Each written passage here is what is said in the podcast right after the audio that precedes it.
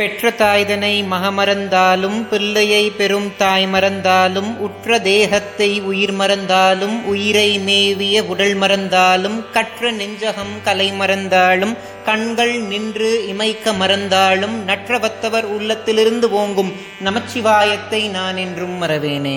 ஞானத்தை பாலாக்கி எனது பசியை போக்கிய என் தாய் திருமதி பிரியாமணிக்கும் ஆத்தியாத்மிக நிதி சேனல் உறுப்பினர்கள் எல்லோருக்கும் வணக்கம். இதற்கு முந்தைய பதிவுல சித்ராங்கதனுடைய மரணத்தை பத்தி பார்த்தோம். அதை பார்க்காதவர்களுக்காக டிஸ்கிரிப்ஷன் பாக்ஸ்ல அந்த வீடியோட லிங்க் கொடுக்கறேன். மேல் ஐ பட்டன்லயும் இப்போ டிஸ்பிளே ஆகும். அதை பார்த்துட்டு இந்த வீடியோக்குள்ள வாங்க. விசித்திர வீரியனுக்கு மகுடம் சூட்டி அரசாட்சி ஒப்படைக்கப்பட்டுச்சு. அதற்கப்புறம் பீஷ்மருடைய மனசுலையும் ராஜமாதா சத்தியவதியுடைய மனசுலையும் விசித்திர வீரியனுக்கு திருமணம் செய்து வைக்கணும் அப்படின்ற ஒரு எண்ணம் தோணுது. அப்போ என்ன நடக்குதுன்றத வில்லியாருடைய வரிகள்ல பார்ப்போம். காசி மன்னவர் கண்ணியர் மூவரும் தேசின் மிக்கவர் சேர்வர் என்று ஆழ்விட மாசில் தொல்குல மன்னவர் ஈண்டினார் மூசி வண்டினம் மொய்ப்பது போலவே. காசி நாட்டு மன்னருக்கு அம்பை அம்பிகை அம்பாலிகை அப்படின்னு மூன்று மகள்கள் இருந்தாங்க. இந்த மூவருக்கும் திருமணம் செய்து வைக்கணும் அப்படின்றதற்காக அவருடைய தந்தை ஒரு சுயம்பரத்திற்கு ஏற்பாடு செய்தார். ஒரு பூவை சுத்தி எப்படி தேனீக்கள் இருக்குமோ அதுபோல இந்த பெண்களை திருமணம் செய்து கொள்ளணும் அப்படின்றதுக்காக பல நாடுகள்ல இருந்து மன்னர்கள் காசி நகர நெருங்கினாங்க. இதற்கப்புறம் என்ன நடக்குதுன்றத வில்லியாருடைய வரிகள்ல பார்ப்போம். வரித்த மன்னர் மரங்கெட வன்பினால் திரித்தும் எம்பியை சேர்த்துவல் யான் என தரித்த வில்லோடும் தன்னில் வேந்தரோடும் விரித்த வெண்கொடை வீடுமன் ஏகினான்.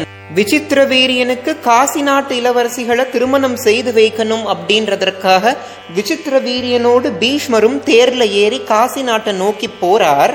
பீஷ்மர் சொல்றார் அந்த சுயம்பரத்துல எத்துணை அரசர்கள் இருந்தாலும் பரவாயில்லை.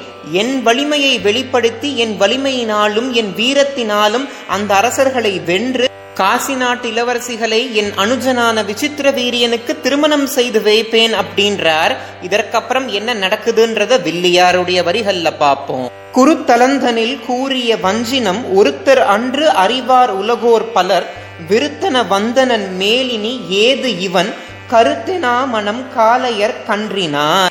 காலை பருவம் எய்தி வீரமிக்க அரசர்கள் பலரும் சுயம்பரத்துல இருந்தாங்க. அந்த நேரத்துல பீஷ்மர் தன் அனுஜனான விசித்திர வீரியனோடு அந்த இடத்துக்கு வந்திருந்தார். பீஷ்மரை பார்த்த உடனே எல்லாருக்கும் ஒரே ஆச்சரியம். பீஷ்மர் தான் திருமணம் செய்து கொள்ள மாட்டாரே இவர் எதற்கு இங்க வந்திருக்கிறார்? பீஷ்மரை பார்த்த உடனே அரசர்களுடைய மனசு எப்படி இருந்துச்சான் சந்திரனை பார்த்த தாமரை மலர் போல வாடி போயிருச்சான் இதற்கப்புறம் என்ன நடந்துச்சுன்றத வில்லியாருடைய வரிகள்ல பார்ப்போம். ஏனை வேந்தர் எதிர் இவரை பெரும் தானை சூழ்மணி சந்தனத்து ஏற்றியே சோனை மாமதம் சோறும் கடதட யானை என்ன இளவலோடு ஏகினான். பித்தாமகர் பீஷ்மர் என்ன செய்தாராம்? காசி நாட்டு கண்ணியர் மூவரையும் தேர்ல ஏத்திக்கிட்டு தம்பியோட ஹஸ்தினாபுரத்தை நோக்கி விரைந்து சென்றாராம்.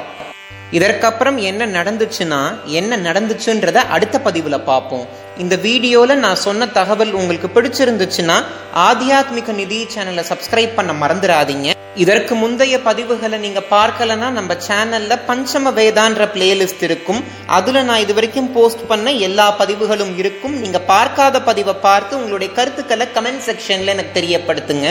இந்த வீடியோ பார்க்குற உங்களுக்கும் உலக மக்கள் எல்லோருக்கும் பகீரதியை தன்னகத்தே கொண்ட வாரசதையனோட ஆசிர்வாதம் கிடைக்கணும்னு நான் பிரார்த்தனை செஞ்சுக்கிறேன். நன்றி.